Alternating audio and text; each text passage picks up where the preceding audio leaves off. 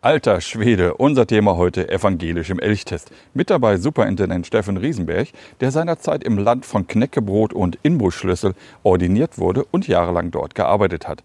Herzlich willkommen. Los geht's. Wortschritte. Evangelisch an Emscher und Lippe. Der Podcast mit Jörg Eilts. Hey, Herr Riesenberg. Hey, Jörg. Wir sind hier heute in Bottrop bei Ihnen zu Hause. Sie haben sich die Strecke ausgesucht. Aber nicht nur das, Sie haben auch Verstärkung mitgebracht. Wo sind wir und wen haben Sie dabei? Wir sind in Bottrop bei mir zu Hause losgelaufen, mitten in der Stadt. Und gehen heute in den Gesundheitspark. Das klingt gesünder, als es ist. Aber es ist ein schönes Naherholungsgebiet hier. Und ich habe meinen Sohn Anton dabei. Man soll ja das Kind nur dann in die Kita bringen, wenn es nicht anders geht. Und ich dachte, spazieren gehen an der frischen Luft, da können wir Anton gut mitnehmen. Der ist etwas älter als 1,5.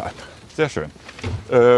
Wie immer gehören die ersten 20 Schritte Ihnen, um sich mal kurz vorzustellen. Auf den Schrittzähler gucken. Ich heiße Steffen Riesenberg, ich bin 38 Jahre alt und Superintendent im Evangelischen Kirchenkreis Gladbeck-Bottrop-Dorsten. Ich bin verheiratet mit einer Lehrerin. Wir haben einen kleinen Sohn, der heißt Anton. Und gebürtig komme ich aus Lippe im Osten Nordrhein-Westfalens. Bin dann zum Studium in Bonn und Göttingen gewesen. Und habe 8 Jahre in Schweden gelebt und bin da auch als Pfarrer in meine ersten Berufsjahre gestartet, bevor ich dann nach Bottrop kam. War hier 6 Jahre Pfarrer und bin dann Superintendent geworden. Sie haben es gerade schon gesagt, Schweden war das Stichwort. Unser Thema ist ja heute auch evangelisch im Elchtest. Mhm. Ja, Feuertaufe in Schweden. Wie lange waren Sie jetzt in Schweden? Ich habe jetzt, hatten Sie das gerade schon gesagt? Knappe 8 Jahre bin ich in Schweden gewesen. Ja, wo waren Sie dort genau? Ich bin zum Studium erstmal nach Lund gegangen. Das ist eine alte Stadt im Süden Schwedens, in der Nähe von Malmö. Da war ich 3 Jahre.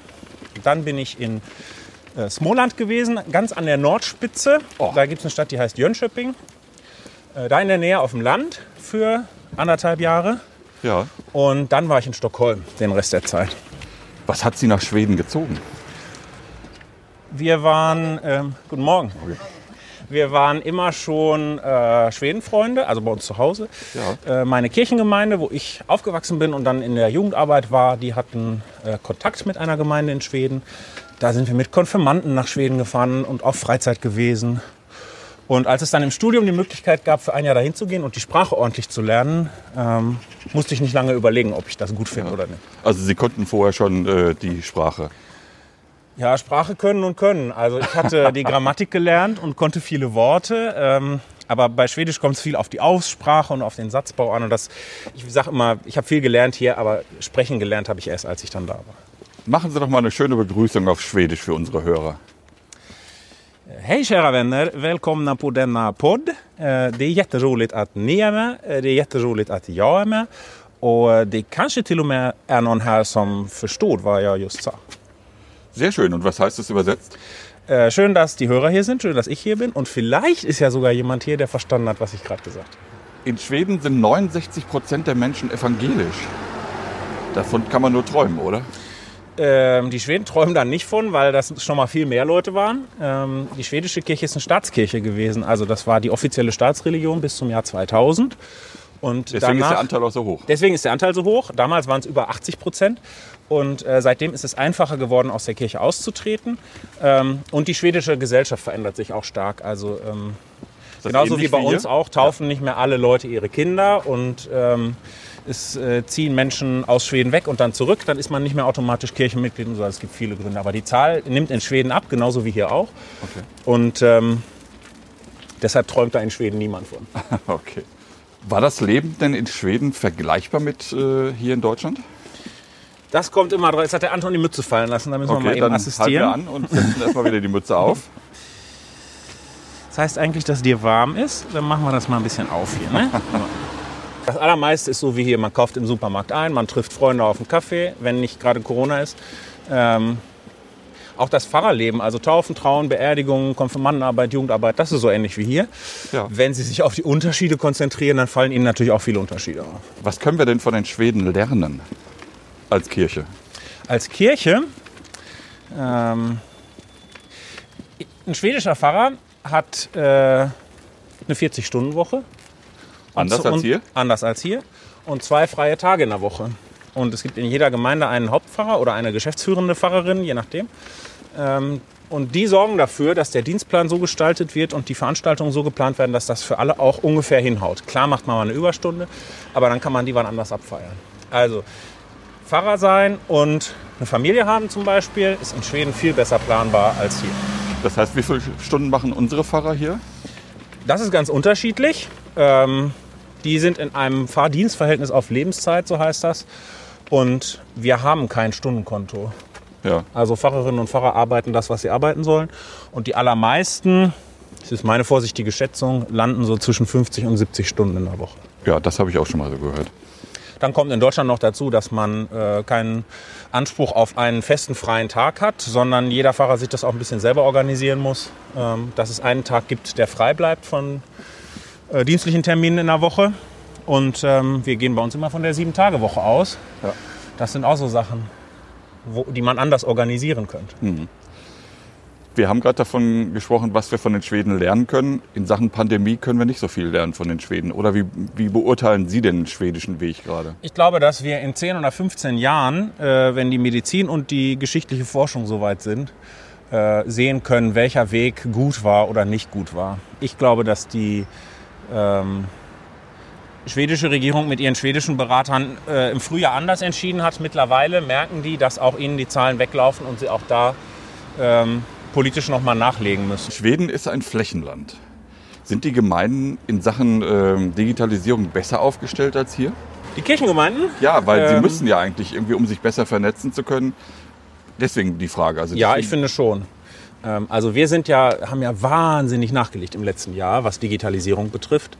Die Schweden sind ja als Kirche zentral organisiert. Das heißt, jeder hat von Anfang an eine ordentliche E-Mail-Adresse bei der schwedischen Kirche. Die haben einen gemeinsamen landesweiten Kalender, sodass man in der App gucken kann, wo ist der nächste Gottesdienst, wer hält den, wie viel Uhr, welche Kirche. Aha. Und sich den Weg dahin anzeigen lassen kann. Ja. Und es gibt eben von Anfang an so zentrale Mitgliedschaftsregister, zentrale Dienstregister, ein zentrales Telefonsystem und so. Also das, was wir gerade bei uns einführen im Grunde genommen. Wo wir gerade dran arbeiten, genau. Anderes Thema, seit 2018 ist Gott in Schweden geschlechtsneutral. Das heißt also Begriffe wie Herr und Er finden nicht mehr statt. Das heißt ja, das Gott.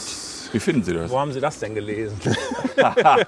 Naja, ich habe Zeitung gelesen. Ja. Ja, und dort ist es halt so, seit 2017 ist es in die Beratung gekommen. Es gibt keine offiziellen Beschlüsse dazu, also keine offiziellen kirchlichen Lehrbeschlüsse dazu. Okay. Aber die schwedische Sprache ist wie die deutsche auch in Entwicklung. Und natürlich macht man sich Gedanken darüber, wie man sprachlich formulieren kann, ohne dass Gott jedes Mal ein Mann ist. Ja. Und die haben zum Beispiel ein geschlechtsneutrales Pronomen eingeführt, das sich immer mehr verbreitet. Also der Er heißt auf Schwedisch Han, sie heißt Hun. Und wenn man jetzt was Neutrales sagen will, aber nicht... Das klingt aber ein bisschen chinesisch, oder? Wie die chinesischen Dynastien. Und wenn man jetzt was Neutrales sagen will, ohne einen Menschen zu objektifizieren und zu sagen es, ja, dann sagt man hen. Und so kommt man auch aus diesem, wo wir im Deutschen auch sagen, man müsste mal, man sollte mal, man könnte mal. Und jedes Mal hat man den Mann wieder da drin. So kommt man da raus.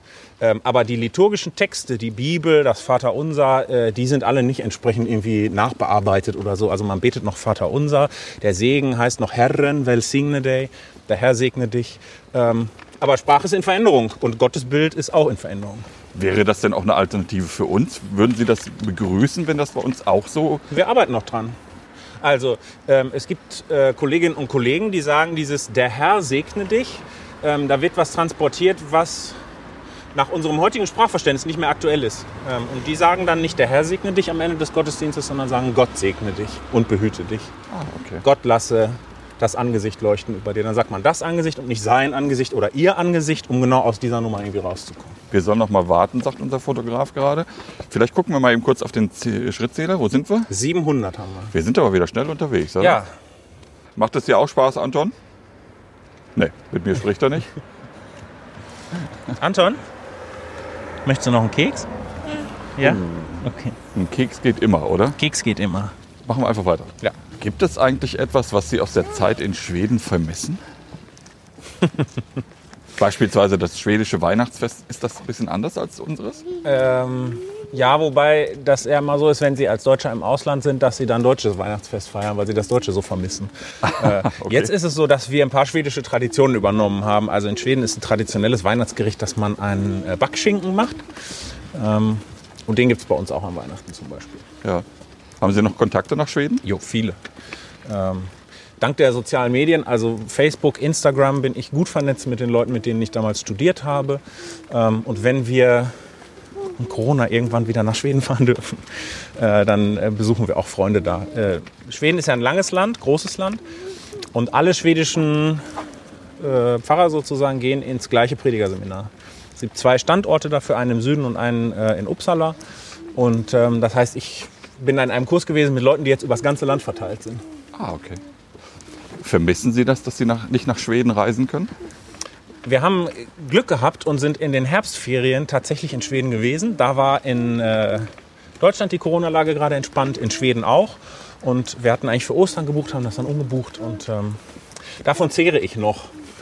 Würden Sie sagen, dass Sie aus... Aber es ist, wenn ich das noch ergänzen kann, ja, es ist tatsächlich, wenn wir da hochfahren, jetzt zu dritt mit dem Auto und über die Öresundsbrücke fahren und diese beiden großen Brückenpfeiler da sind und von der Brücke runterkommen und die Autobahnschilder dann schwedisch sind, das ist schon wie nach Hause kommen. Also, ich habe immer gesagt, auch in Schweden schon, ich habe das Glück, dass ich in 2 Ländern zu Hause sein darf. Und dann, wenn ich dann aus Schweden nach Hause gefahren bin, zu meiner Freundin zum Beispiel, habe ich mal gesagt, ich fahre nach Hause. Und wenn ich von meiner Freundin wieder weggefahren bin nach Schweden, habe ich auch gesagt, ich fahre nach Hause. Würden Sie sagen, dass Sie aus dieser Zeit sehr viel gelernt haben oder mitgenommen haben, dass Sie heute für Ihren Job bei uns in der Kirche gut gebrauchen können? Ja, also die... Guten Morgen, danke schön. Guten Morgen. Ja, Anton, Hunde sind der Wahnsinn. Ja, gerade sind uns 2 Hunde entgegengekommen. Ja. Das heißt 3, also 2 Herrchen mit 3 Hunden. Genau, und dann wird das Kind immer nervös, weil Hunde sind super. Ja, aber um nochmal eben also, kurz was habe ich gelernt? Die ersten Jahre für, also ich glaube, in jedem Beruf sind die ersten Jahre irgendwie die entscheidenden Jahre, wo man sich so eine Berufsidentität zulegt, wo man all das, was man praktisch mal gelernt hat oder theoretisch mal gelernt hat, in die Praxis umsetzt und so. Und so ist das für mich auch gewesen. Also in Schweden bin ich irgendwie als Pfarrer nicht geformt worden, man ist ja nie fertig, aber habe da viel an mir selbst gearbeitet und mich selbst viel entwickelt. Ja, klar. Und davon haben Sie heute viel mitgenommen? Davon zehre ich heute noch, aber das ist die Frage, ob das jetzt in erster Linie an Schweden hängt oder nicht. Viel, so wie ich mich im Gottesdienst verhalte, was für mich gutes gottesdienstliches Handeln ist oder so, das ist natürlich geprägt von dem, was ich in Schweden gelernt und erfahren habe.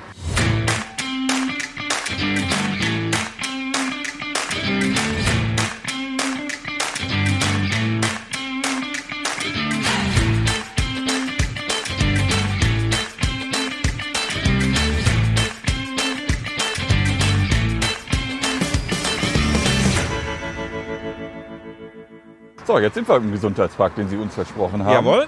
War es für Sie eigentlich ein Kulturschock, als Sie 2014 von Schweden nach Bottrop gewechselt sind? Ist ja nicht so, dass ich Bottrop nicht kannte. Meine damals Freundin, jetzt Frau, die lebte ja damals ja schon 5 Jahre hier. Und ich habe sie hier auch öfter besucht und hätte ja nicht Ja gesagt, wenn ich nicht geglaubt hätte, dass ich mich in Bottrop wohlfühlen könnte. Ich kenne ja, also die Ruris sind zwar noch mal anders als die Ostwestfalen, aber so riesig ist der Unterschied jetzt auch nicht. Insofern kenne ich das auch so ein bisschen von zu Hause. Okay. Und natürlich gibt es auch Sachen, wo ich mich echt neu dran gewöhnen müsste. Also in Schweden zum Beispiel, wenn Sie in die Post kommen, dann ziehen Sie so einen Zettel, eine kleine Nummer und dann geht es der Nummer nach, wie man aufgerufen. Und in Deutschland kommt ja immer zuerst derjenige dran, der am lautesten... Oder sich mit dem Kinderwagen oder mit dem Rollator da eben nochmal vordrängelt oder so. Und das ist echt, da fällt mir die Kinder drunter. So was kapiere ich nicht. Und auch kirchlich, ich habe ja eben erzählt, wie das da mit einer geschäftsführenden Pfarrerin oder einem geschäftsführenden Pfarrer ist. Das ist hier eben schon anders. Hier ist die Kultur viel mehr auf Konsens angelegt. Also, dass man sich gut abspricht, dass man sich gut einigen muss. Und das können meine Kollegen sicher auch erzählen, aber habe ich am Anfang auch neu lernen müssen. Okay. Sie haben es gerade schon gesagt, ursprünglich kommen Sie aus Ostwestfalen. Ostwestfalen-Lippe. Entschuldigung. Wie war so Ihre Kindheit in Ostwestfalen-Lippe? Lippe ist deshalb wichtig, weil es eben Ostwestfalen gibt und Lippe gibt und ich aus Lippe komme. Anton, was ist los? Wir müssen mal kurz stoppen. Eine Beschwerde kommt auf. Was ist los? Was möchtest du?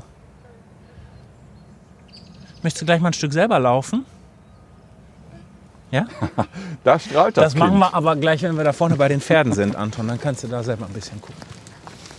Ja, für alle, die es nicht sehen können, natürlich, der Anton sitzt gerade noch in seinem Kinderwagen. Genau, und fängt jetzt an, sich zu winden. Wir haben gleich die 1000 Schritte voll. Was? Ja, und der möchte jetzt gleich auch mal selber ein bisschen laufen, aber das kriegen wir bestimmt hin. Er kriegt nur den Schrittzähler nicht, weil sonst ist das Gespräch gleich zu Ende. 1000 Schritte. Wo waren wir? Kindheit in Ostwestfalen-Lippe. Genau. Lippe deshalb, weil ich eben aus Lippe komme, aus Hornbad Meinberg. Das ist da, wo die Exantsteine sind und das Hermannsdenkmal. Und ich bin da in einem Blumenladen aufgewachsen. Also mein Opa ist Gärtnermeister, meine Oma ist Floristin, meine Tante ist Floristin, meine Mutter hat da mitgearbeitet. Und das war toll. Riesen Gewächshäuser als Kinderspielplatz, nachmittags, wo man mit dem Bobbycar immer rund um die Tische da fahren konnte, ja. Und so. Ich habe da viele, viele, viele tolle Erinnerungen dran. Einen evangelischen Kindergarten, eine tolle Grundschule. Ich muss das mal gerade sagen, also ich habe jetzt den Anton, will den hier auspacken, aber irgendwie hat er es geschafft, sich die Strümpfe und die Schuhe auszuziehen und sitzt hier barfuß in seinem Kinderwagen. Wir haben irgendwie 3 Grad. Jetzt werde ich dem mal gerade die Strümpfe und den Schuh wieder anziehen, damit er dann hier ein paar Schritte selber machen kann. Ja, alles gut. Sie haben in einem Interview gesagt, das Gotteshaus sei nach der Konfirmation Ihr zweites Zuhause gewesen. Was können wir uns darunter vorstellen? Ja, ich bin dann, also ja, keine Ahnung, wir sind zu Taufen, Trauungen, Weihnachten und so in der Kirche gewesen bei uns zu Hause. Und nach der Konfirmation bin ich gefragt worden von dem Konfirmationspfarrer, der wollte so ein Angebot machen für Konfirmanden, also eben nicht nur zum Unterricht zu kommen, sondern danach noch so eine Jugendgruppe zu machen im Prinzip. Konfi-Café sollte das heißen. Ja. Und dafür brauchte er Ehrenamtliche, die mithelfen. Und hat mich gefragt und ich habe ja gesagt. Und danach bin ich in der Jugendarbeit groß rausgekommen, ist falsch gesagt, aber ich habe dann eben Schule gemacht und nachmittags und abends Jugendarbeit. Ja. Und doch wollten Sie gar nicht zuerst Pfarrer werden, sondern Journalist? Genau, ich habe fand Medien immer interessant und habe mit 16 Praktikum beim Lokalradio gemacht, Radio Lippe in Detmold, und bin danach da als freier Mitarbeiter. Beim Radio bleiben ja alle mal irgendwie hängen und ich bin da als freier Mitarbeiter hängen geblieben und habe dann 10 Jahre lang im Radio gearbeitet und das wollte ich eigentlich auch beruflich machen. Was haben Sie dort genau gemacht? Das fing an mit so Straßenumfragen. Ne? Ach, Sie sind ja auch ein Radiomann, Sie wissen das ja. Ja, ich habe jahrelang für den WDR die Straßenumfrage, genau.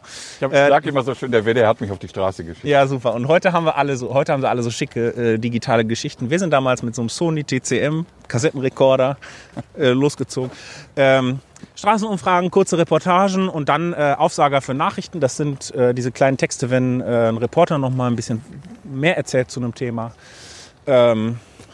Dann kam irgendein Samstag, da ist der Nachrichtenmensch ausgefallen. Dann haben sie angerufen, ob ich das nicht vielleicht machen wollte.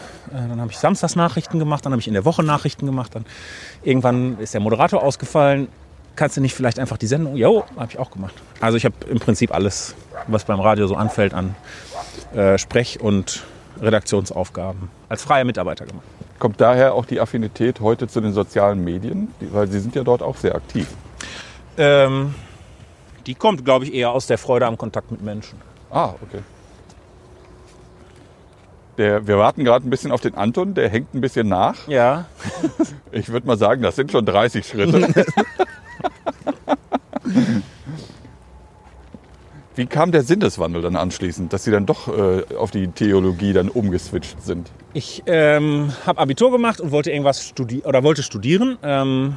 Wollte auch von zu Hause weg und an die Uni und habe dann Zivildienst gemacht, noch in einer Kirchengemeinde bei uns in Lippe und bin dann zum Theologiestudium gegangen, weil ich Religionsfragen einfach wahnsinnig interessant fand. Wir hatten einen guten Konfirmandenunterricht, wo wir auch viel so intellektuell nachgedacht haben.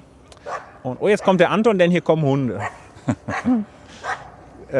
Und das hat mich ins Theologiestudium gezogen. Damals war mein Ziel, ein Volontariat zu machen und auch dafür sollte man ja studiert haben und dann habe ich gedacht, kann ich auch das studieren, was mich interessiert. Und so bin ich zur Theologie gekommen.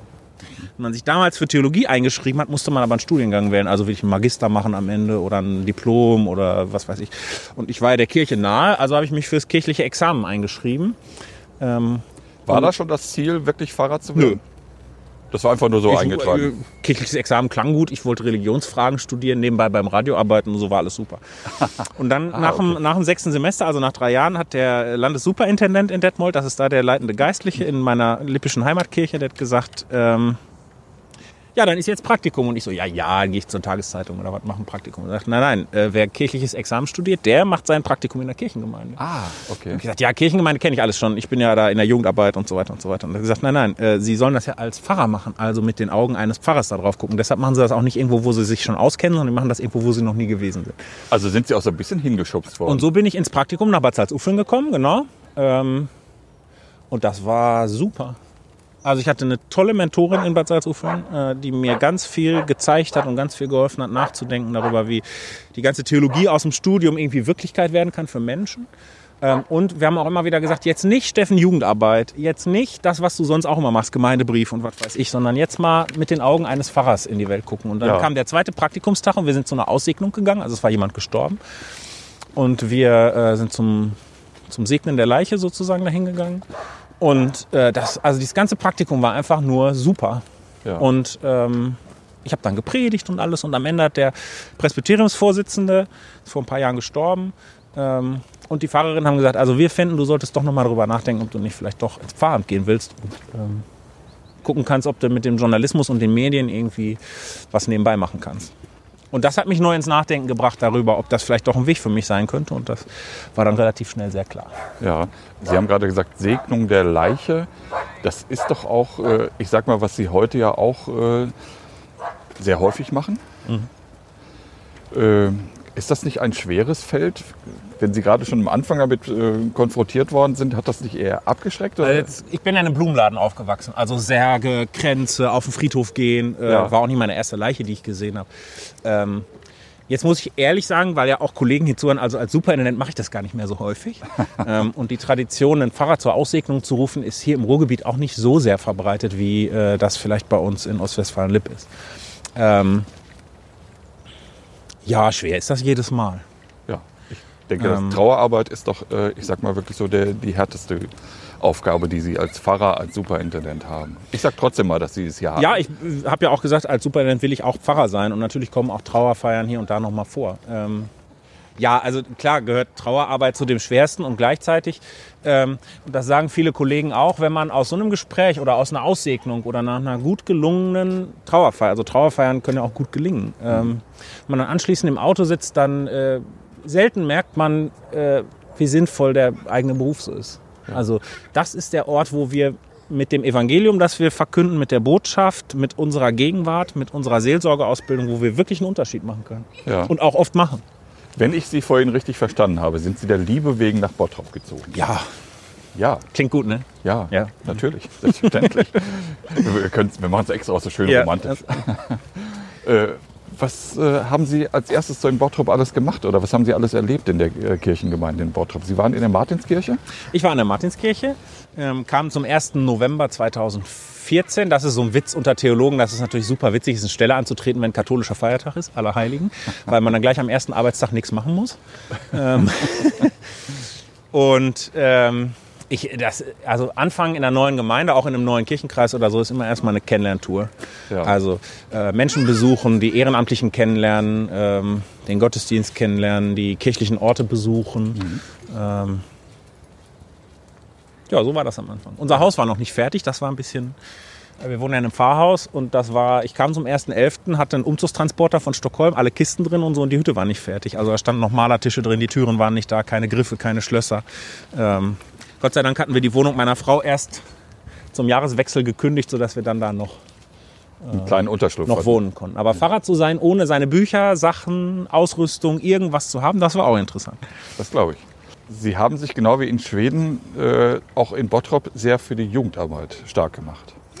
Die Gemeinde hatte auch einen Jugendpfarrer gesucht und ich kam ja aus der Jugendarbeit und habe mich da immer irgendwie zu Hause gefühlt, habe das in Schweden 4 Jahre als Schwerpunkt gemacht, Jugend- und Konfirmandenarbeit und war dann froh, dass ich diesen Schwerpunkt hier mit hinbringen konnte. Einfach. Wie hat denn die Jugendarbeit, ich sag mal, sich in der Realität dargestellt? Was haben Sie genau gemacht? Ich sag mal jetzt mal ganz spät, mal abgesehen von den Schwedenfreizeiten. Ja. Genau, wir haben, die waren ja bei mir zu Hause, das haben wir hier leider nie hinbekommen. Wir haben... also für mich gehörte vor allem dazu, Konfirmandenarbeit an der Martinskirche zu machen, eine Jugendgruppe an der Martinskirche zu begleiten, Teamer auszubilden. Das habe ich neu angefangen hier. Das gab es früher schon mal, das ist da ein bisschen eingeschlafen. Und also Jugendliche zu finden, so wie man mich damals gefragt hat nach der Konfirmation, ob ich mich nicht einsetzen will, die sich einsetzen. Und daraus ist eine richtig nette Gruppe aus so 10, 15 ehrenamtlichen Jugendlichen geworden. Und meine größte Freude ist, dass ich jetzt Superintendent geworden bin und das sozusagen ein Stück weit verlassen habe, aber die das alleine jetzt dann mit meinem Nachfolger oder meiner Nachfolgerin weitergemacht haben.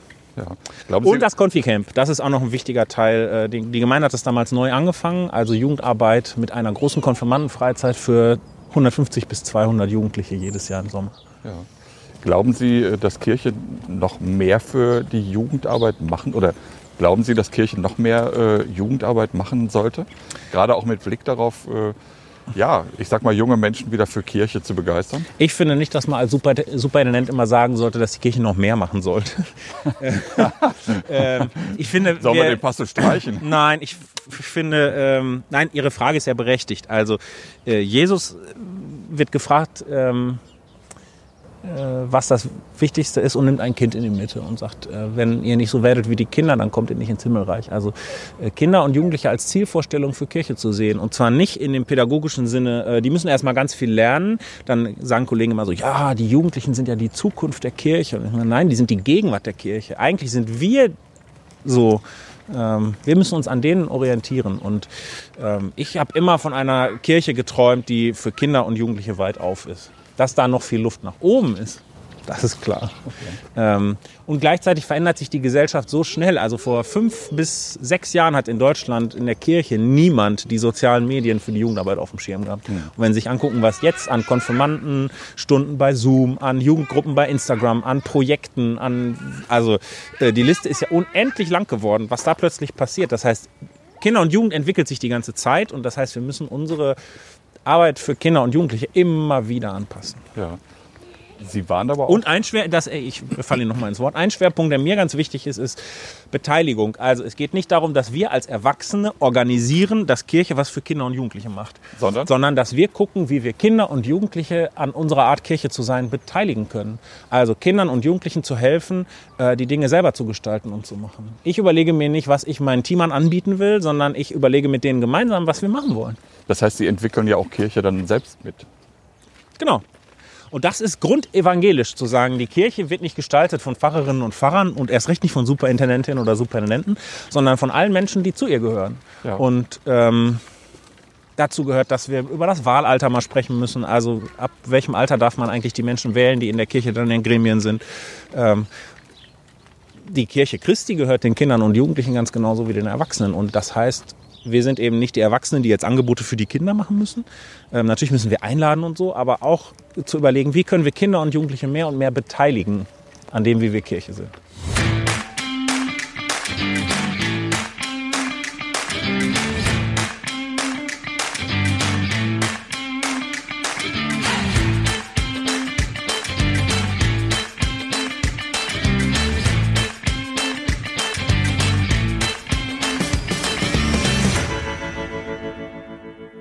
Und jetzt sind Sie Superintendent.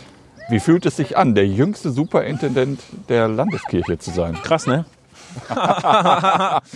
Ja, diese "Wie fühlt es sich an?" Frage finde ich immer gut, weil ich natürlich nicht weiß, wie es sich anfühlt, ein älterer Superintendent zu sein oder ein jüngerer Superintendent zu sein oder so.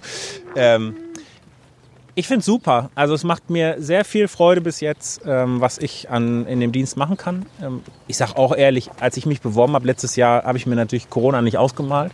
Mhm. Und dass die Sachen jetzt so sind, wie sie sind, kam in meiner Planung irgendwie nicht vor. Mhm. Aber gleichzeitig haben wir einen tollen Kirchenkreis, tolle Pfarrerinnen und Pfarrer, aktive Kirchengemeinden, wo ganz viel möglich ist. Und das macht mich stolz und froh, dass ich hier Superintendent geworden bin. Ja. Das mit dem Alter, also jeder Kirchenkreis hat ja nur einen Superintendenten, aber für die Landeskirche halte ich das für ganz, ganz wichtig, dass auch jüngere Menschen in so ein Amt oder auf die mittlere und obere Leitungsebene kommen. Genau, brauchen wir einen Generationenwechsel auf den Leitungsebenen? Nein, also einen Wechsel brauchen wir nicht. Aber, und da bin ich wieder bei den Kindern und Jugendlichen von eben, wir müssen mehr Generationen und mehr auch Gruppen von Menschen an der Leitung unserer Kirche beteiligen. Ja.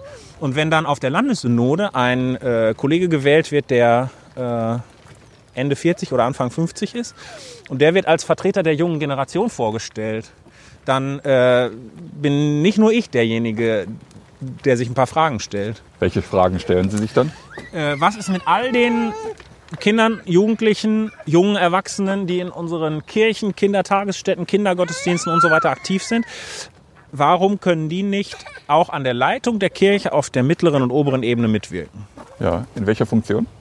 Also das Bottroper Presbyterium, meine alte Kirchengemeinde, ist so jung und so weiblich wie noch nie. Und das freut mich total, dass da viele junge Menschen Verantwortung für ihre Kirche übernehmen.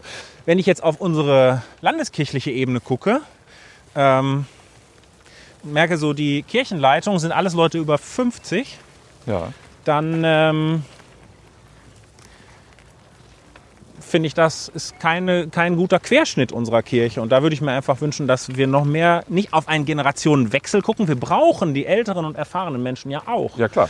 Aber darauf zu gucken, dass unsere Gremien da wirklich auch den Altersdurchschnitt in der Kirche irgendwie gut wiedergeben können. Was hat Sie bewogen, sich als Superintendent zur Verfügung zu stellen? Ich bin gefragt worden, ob ich mir das vorstellen kann. Als mein Vorgänger gesagt hat, dass er für eine zweite Amtszeit nicht mehr antreten will, haben mich Kolleginnen und Kollegen hier aus dem Kirchenkreis gefragt. Und dann habe ich das lange überlegt, habe es natürlich mit meiner Frau besprochen, habe aber auch gemerkt, dass mir diese Leitungsaufgaben, und bei uns ist das vor allem im Kirchenkreis Kommunikation und Moderation, also Menschen einladen, Gespräche organisieren, Prozesse vorantreiben, ein bisschen Projektmanagement, dass ich das gut kann und dass mir das gut liegt. Ich fand eigentlich so für mich selber, ich wollte aus Bottrop nicht weg. Ja. Ich fand auch, es war vielleicht ein bisschen früh. Ich hätte auch gerne noch 3 Jahre Gemeindefahramt gemacht oder so. Oder 4, bevor ich mich für so eine Ebene mal interessiert hätte. Aber jetzt war es im Kirchenkreis halt gerade dran. Und dann gibt es ein formelles Bewerbungsverfahren. Ich habe mich beworben, habe nicht damit gerechnet, dass ich es am Ende würde. Warum? Warum haben Sie nicht damit gerechnet? Weil es ist doch ein cooles Leitungsamt und das ist auch ein cooler Kirchenkreis, wo wir hier sind. Und ich habe schon gedacht, es gibt bestimmt noch ein paar mehr Bewerber, die auch noch ein bisschen mehr praktische Leitungserfahrung mitbringen. Mhm. Am Ende waren wir 2, die sich der Synode vorgestellt haben. Eine Kollegin aus Flotho und ich. Und ich bin es dann geworden. Aber ich kann es auch nachvollziehen. Also so wie ich Sie jetzt in den letzten Wochen und Monaten erlebt habe, Sie sind in Ihrem Auftritt wirklich sehr souverän. Bei allem, wo ich Sie erlebt habe, beim Einführungsgottesdienst, bei der Kreissynode, oder auch jetzt bei der Weihnachtsfeier oder beim Weihnachtsrundgang im Haus des Kirchenkreises. Sie haben einfach eine sehr souveräne Ausstrahlung. Ist das Produkt einer akribischen Vorbereitung oder ist das auch irgendwie Talent? Beides, würde ich sagen. Ich versuche natürlich immer irgendwie ich zu sein, weil das wird auf Dauer anstrengend, wenn man sich verschiedene Rollen zulegt, die man zu verschiedenen Gelegenheiten spielt. Und wenn man länger mit mir unterwegs ist oder meiner langen Sitzung, dann merkt man das auch, dass meine Ungeduld dann irgendwann durchschlägt oder so.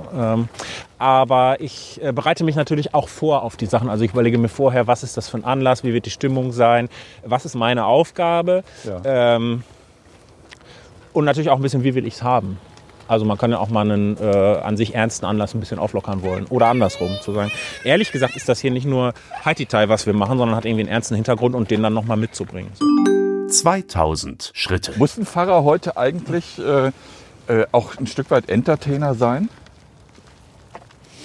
Na, ja und nein. Also ich glaube, unsere erste Aufgabe ist es, nicht zu unterhalten. Auch wenn in der Berufspraxis Sie dann plötzlich von der Frauenhilfe stehen oder von der Jugendgruppe stehen und natürlich irgendwie auch für Programm sorgen müssen. Mhm. Aber schon die antike Rhetorik lehrt uns, dass man überzeugen muss. Und unterhalten muss. Und die überzeugendsten Reden sind die gut argumentieren und die gut unterhalten können. Ja. Wenn Sie sich bei YouTube die 10 besten Reden angucken oder was, dann sind das alles Redner, die auch die Menschen fesseln dadurch, dass sie unterhalten. Ja. Und ich lerne auch lieber von jemandem, der mich auch interessiert und bei Laune hält, als bloßen Faktenvortrag zu hören. Ja. Und deshalb glaube ich, dass es, wenn wir das Evangelium gut kommunizieren wollen, und das ist ja unsere Aufgabe, Menschen zu begeistern für die Sache Gottes, dann macht es uns das leichter, wenn wir auch die Menschen ein bisschen unterhalten können und wollen. Genau. Aber gute Unterhaltung ist ja nichts ohne ein gutes Programm. Wo sehen Sie die Schwerpunkte Ihrer Arbeit? Ich habe ja eben schon gesagt, moderieren und kommunizieren. Ja. Wir haben ja 3 Städte im Kirchenkreis, Gladbeck, Bottrop und Dorsten. im Nachbarkirchenkreis Recklinghausen, eine Landeskirche. Diese ganzen Einheiten, unsere Verwaltung, die müssen alle gut im Gespräch miteinander sein. Wenn man gut im Gespräch miteinander ist und es gibt einen Konflikt, dann geht man ins Gespräch und klärt den. Ja.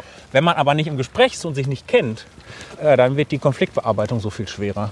Und wir haben natürlich nicht nur Konflikte, um Gottes Willen, aber hin und wieder auch. Und wenn wir im guten Gespräch miteinander sind, im regelmäßigen Gespräch, aber auch miteinander vertraut arbeiten, dann kommen wir da besser voran. Und das ist mein Ziel. Ja. Unter Ihrer Leitung fand die erste digitale Kreissynode statt. Oh ja. Wie war es für Sie? Super. Es gibt Agenturen, die bieten einem diese ganze Organisation an. Aber wir haben ja erfahrene Öffentlichkeitsarbeiter in Bottrop. Wir haben gute IT, wir haben Sie. Danke.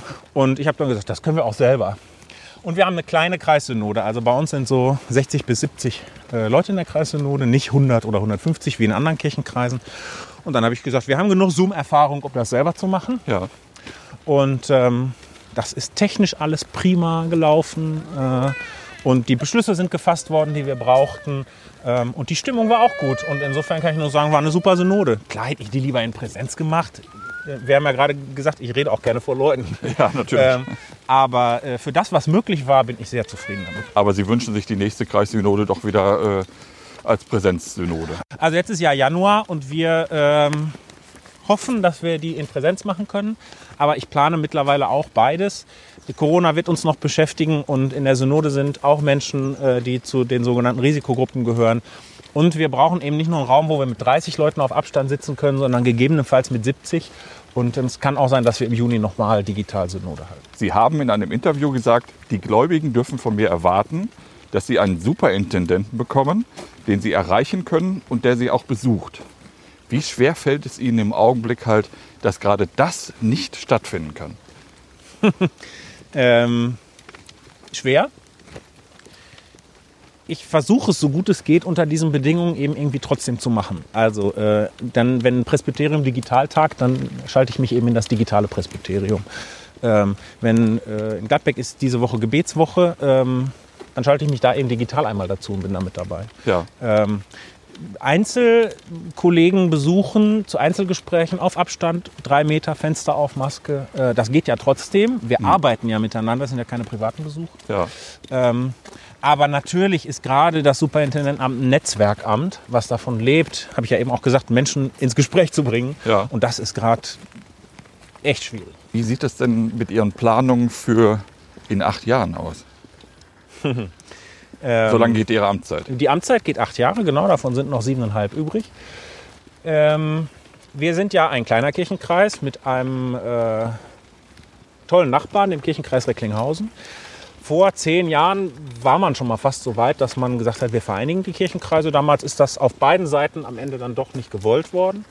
Ich glaube, dass wir heute anders dastehen. Und irgendwann in den nächsten paar Jahren werden wir uns dann nochmal mit dem Thema beschäftigen. Auf Dauer braucht es starke Kirchenkreise, die die Interessen der Gemeinden gut vertreten können. Und ja, wenn ein Kirchenkreis zu klein wird, dann dreht man sich irgendwann um sich selber und es lohnt sich auch nicht mehr. Und deshalb hoffe ich, dass wir in 8 Jahren hier einen gemeinsamen Kirchenkreis an den Start gebracht haben. Naja, es gibt ja schon Überschneidungen von beiden Kreisen. Das heißt, ich bin ja zum Beispiel eine Überschneidung. Ich arbeite ja für beide Kirchenkreise. Das Schulreferat, die gesellschaftliche Verantwortung. Genau, mit Hans Zoertz. Genau, da sind ja schon viele Sachen. Genau, also wir kooperieren in ganz vielen Bereichen. Das Superintendentenamt hängt tatsächlich an dem Kirchenkreis. Ja. Also solange wie es 2 Kirchenkreise gibt, gibt es hier 2 Superintendenten. Ja. Doppelte Verwaltungsstruktur, doppelte Ausschüsse, doppelte Kreissynode und so weiter. Und das ist das, was ich meine, wenn es zu klein wird, dann dreht man irgendwann um sich selbst. Und deshalb hoffe ich, dass wir in 8 Jahren tatsächlich hier aus der ganzen Zusammenarbeit einen Kirchenkreis haben werden lassen. Ja, sehr schön. Aber meine Frage war noch viel gemeiner. Weil die Frage zielte jetzt nicht auf den Kirchenkreis ab, sondern sehen Sie mich? Ja, sondern die Frage zielte auf Sie ab und ob Sie sich zum Beispiel auch noch ein anderes, ein höheres Amt vorstellen können. auf Landesebene, auf Bundesebene.